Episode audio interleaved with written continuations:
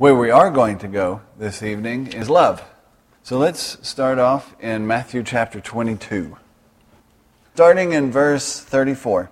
Matthew twenty-two, okay. Verse thirty-four. But when the Pharisees had heard that he had put the Sadducees to silence, they were gathered together. Then one of them, which was a lawyer, asked him a question, tempting him, and saying, Master, which is the greatest commandment in the law? And Jesus said unto him, Thou shalt love the Lord thy God with all thy heart, with all thy soul, and with all thy mind. This is the first and great commandment. And the second is like unto it, Thou shalt love thy neighbor as thyself. On these two commandments hang all the law and prophets.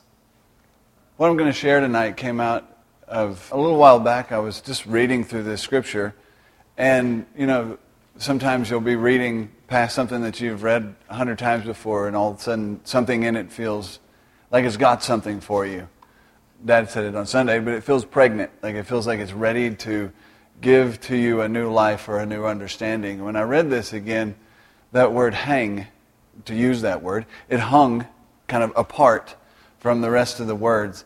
And so I went, and the first thing I did, and this is kind of the, usually the first thing I do when a word sticks out to me, is I went and looked it up in Greek. That's it. I'm not going to attempt to say it. I'll spell it so that it'll be on the recording.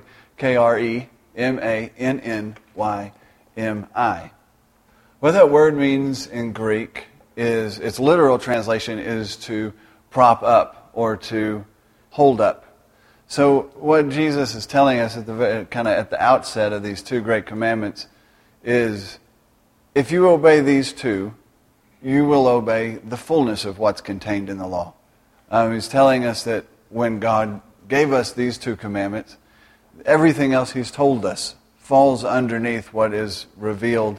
It says, love the Lord your God with all your heart, soul, mind, and strength, and love your neighbor as yourself. If you'll walk in accordance with these two, you will walk righteously with the Lord.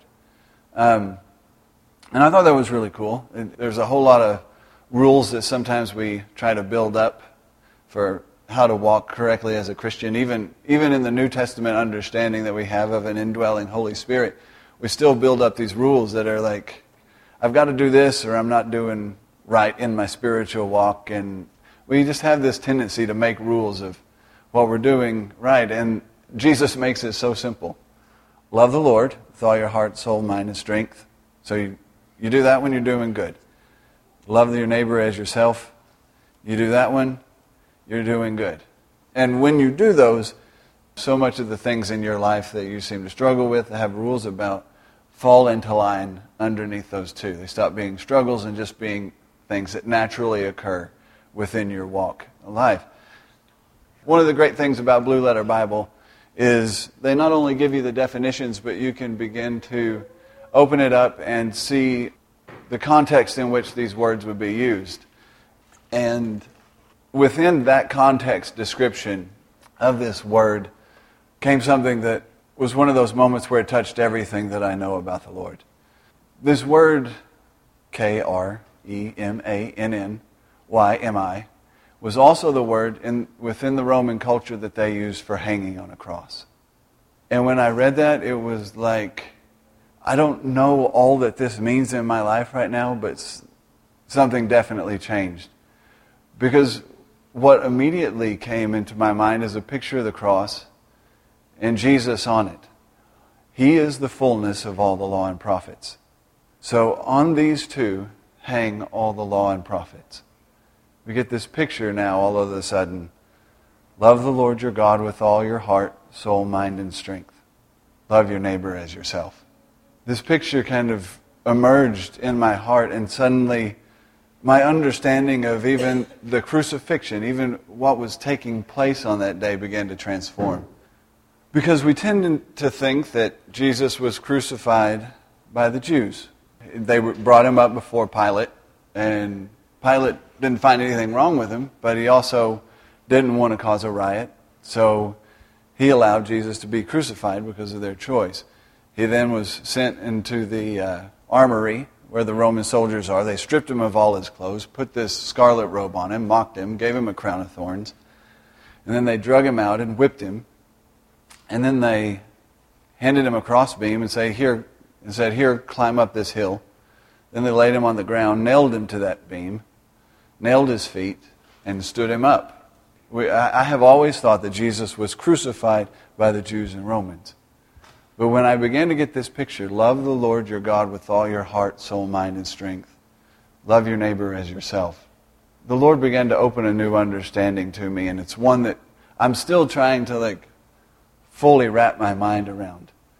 But it's one that is, I know that it's true because it makes sense of so many other scriptures that I've kind of struggled with for a long time. But instead of Jesus being crucified by the Jews or the Romans, Jesus was crucified by love. That kind of staggered me for a second. It caused me to question, what is love? I just began to imagine this picture of Jesus, just his walk from, from baptism to the cross. At any point, you know, standing up on this hill as he crossed, I walked over the crest of the hill to head down to the banks of the Jordan. And he saw John there. Jesus had a choice.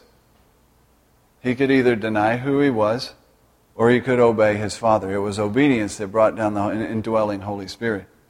Jesus loved his Father, so he walked in obedience with what his Father said. He walked down and he was baptized in the Holy Spirit and dwelled in. And then he tells us in John chapter five, everything I've done over the last three and a half years, I've done because my Father either showed it to me or spoke it to me. He spoke and did those things because he loved his Father. But at any point in that ministry, when the Pharisees and the Sadducees and the scribes and the lawyers all began to come against him, seeking to put him in jail and then seeking to kill him, Jesus the carpenter, Jesus the man, possessed free will and could have chosen to save himself. But he chose love. He kept forward on this path that was surely going to lead to the cross. He uh, was there in the garden praying that this cup would leave him, you know, that he wouldn't have to be nailed to a tree, whipped till his insides were falling out. You know, that's, could you imagine being, having the revelation and understanding that tomorrow you would die this death? The staggering thing to me to understand is God loved us to, enough to write that plan. But Jesus loved his Father and enough and us enough to choose that plan. Because from the garden, when he asked that it could be removed, till he was in front of the Sanhedrin, till he was in front of Pilate, he had so many opportunities to say, no, I'm not the Son of God. I've been putting y'all all on. Uh, this has been some form of wizardry by which I've done all this stuff, and I'm just going to go off and, and be my, myself, live to a ripe old age, you know. In his free will, this option was always before him. Jesus of Nazareth, the carpenter, could have saved himself by denying who he was, essentially loving himself more than his Father and loving himself more than us. But he didn't. And then he's there on the cross. So imagine the Son of God, bleeding, dying, within him the power to call down all of the angels, all of the heavenly hosts, to take him off that cross, raise him up and seat him, seat him as king and prince and Lord over all of this earth. That could have happened in that moment, but Jesus, the Son of God, didn't choose to be who he was in that moment either. Instead, Jesus, the Lamb, chose love. So it is a staggering understanding to realize that it was love that crucified Jesus.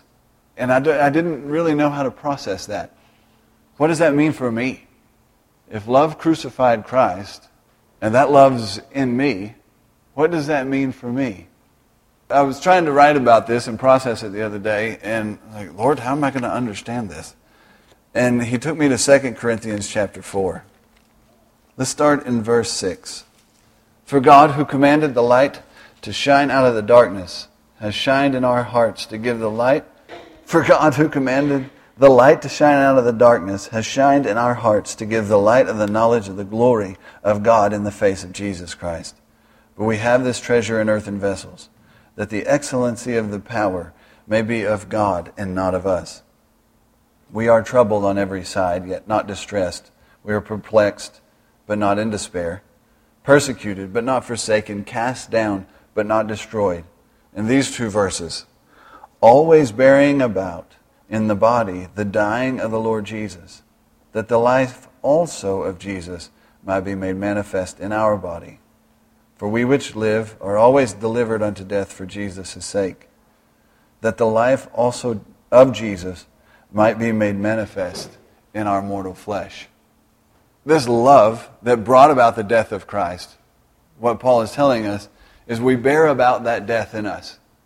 That loving the Lord our God with all our heart, soul, mind, and strength, and loving our neighbor as ourselves, will bring us into a place of self-sacrifice, which, understanding that it is love that crucified Jesus, we un- begin to understand fully what it means that Jesus self-sacrificed himself for all of our sin. Does that make sense?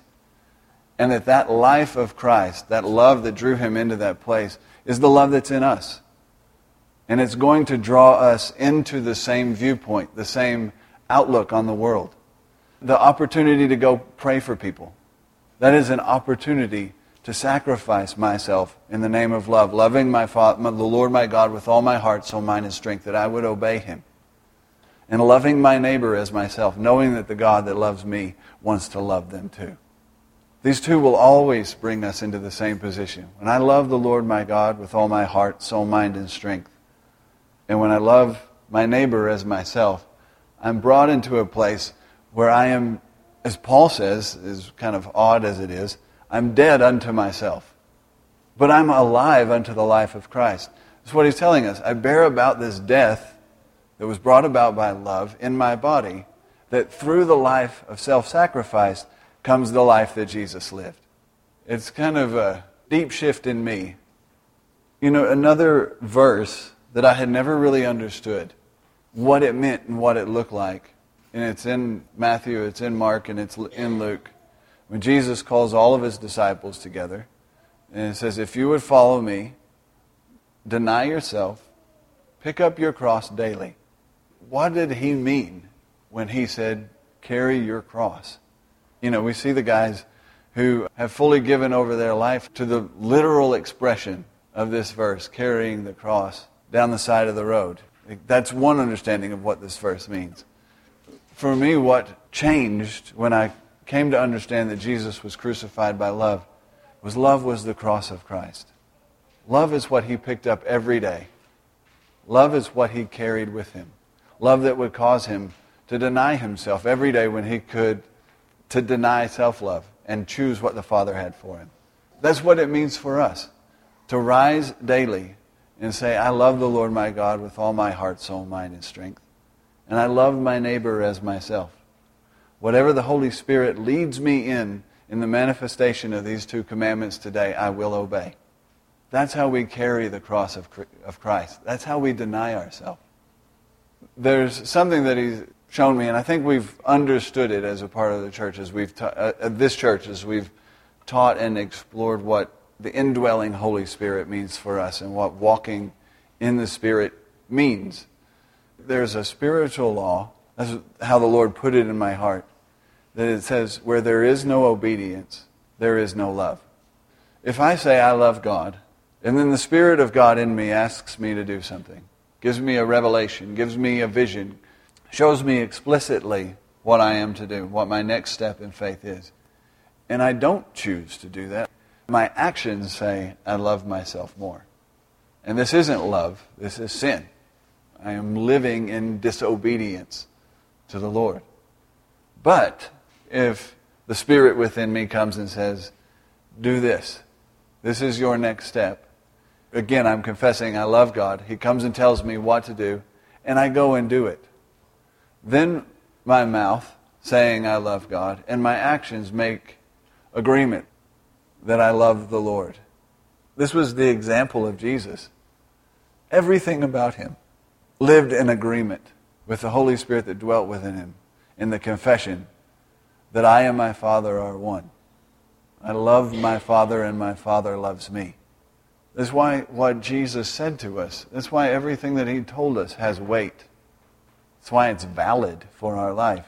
When he tells us in John fourteen, he says, no greater love hath any man than this, but that he lay down his life for his friends.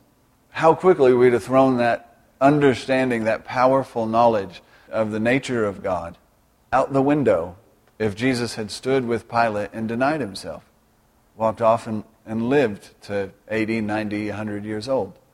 Those words would have no weight, no pull, no effect on our life. So obedience will always be evident where there is love. And it's kind of a hard thing to, it caused within me a, a grappling, a, a, a real examination of my walk with the Lord. Does my walk say, my actions make agreement with the confession of my mouth? If it doesn't, I'm a hypocrite and a sinner. If it does, then I am living in accordance righteously with these two greatest commandments. And because I'm living in accordance with these two greatest commandments, everything that is true in the Spirit, everything that is a spiritual law in heaven, there is no sickness, there is no bondage, there is no confusion of identity. The glory of God is ever increasing and fully evident. These laws that exist in heaven are also made manifest in my life. I'm living in accordance with them. But if I don't obey, then then I confess openly through my actions. Actions speak louder than words. Like, we wouldn't repeat that cliche if it weren't true. But if I don't live in obedience with the Spirit, my actions confess, I love me a lot. I really love me. I love all of my strongholds, as Dad's been teaching us about. I love my shortcomings. I love my lack of faith. I love my disobedience. So it, it causes, like, to understand, to really to understand that on all of these, then on these two hang all the law and prophets.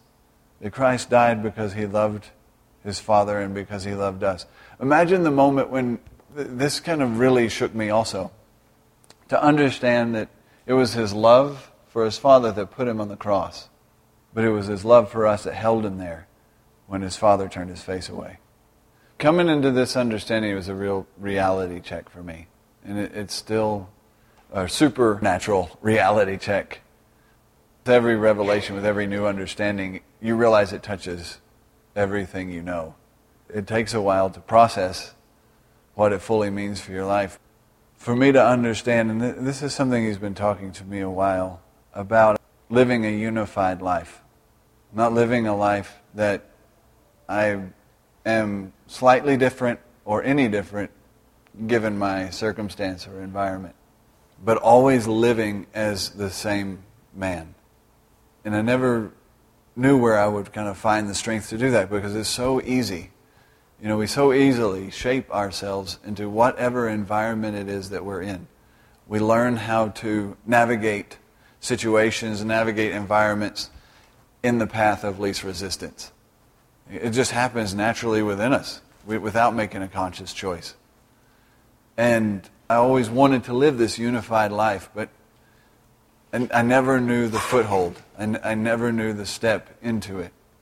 But I feel like with underst- with this understanding, it's as simple as loving the Lord. I will love the Lord my God with all my heart, soul, mind, and strength. And I'll love my neighbor as myself, first and foremost. Because if we are committed to these two, giving ourselves and submitting ourselves to them, I will always be the image and the express glory of my Father, no matter what situation I'm in. Because I love him more than I love myself, I will allow him to be who he is through me at all times, being immediate in my obedience, to speak and to do what he gives me to do. Trusting that the love that Christ displayed for his Father and for us on the cross will be evident through my life as I live in obedience to the Spirit in me. Father, we thank you for giving us the Holy Spirit, who constantly teaches us, constantly brings us into new understanding, into the depth of your word. Just uh, pray that you would draw us into a place where our lives, our actions, our words, everything about us would make agreement in this confession that we love the Lord our God with all our heart, soul, mind, and strength, and that we love our neighbor as ourselves. I just pray a blessing over each one that is in this room. I pray for breakthrough in their walk with you, that, that wherever you have them, whatever you're teaching them, that you would bring breakthrough in that area. Whatever you've put on their heart to do and to be, bring breakthrough. Just pray for a season of breakthrough. And each one that's in this room, in our church, keep drawing us into yourself. Keep transforming us more and more into the likeness of Christ. I thank you that you constantly convince us that if we will obey you, that our lives will be filled with joy and that your glory will be made known. We love you, Lord. We trust you and we seek to honor you with the lives that we live. I just pray that we would be fully given over to obedience to your leadership and that we would bring forth your glory by doing so. Just pray these things in Jesus' holy name, in the power, all the power that it contains. Amen.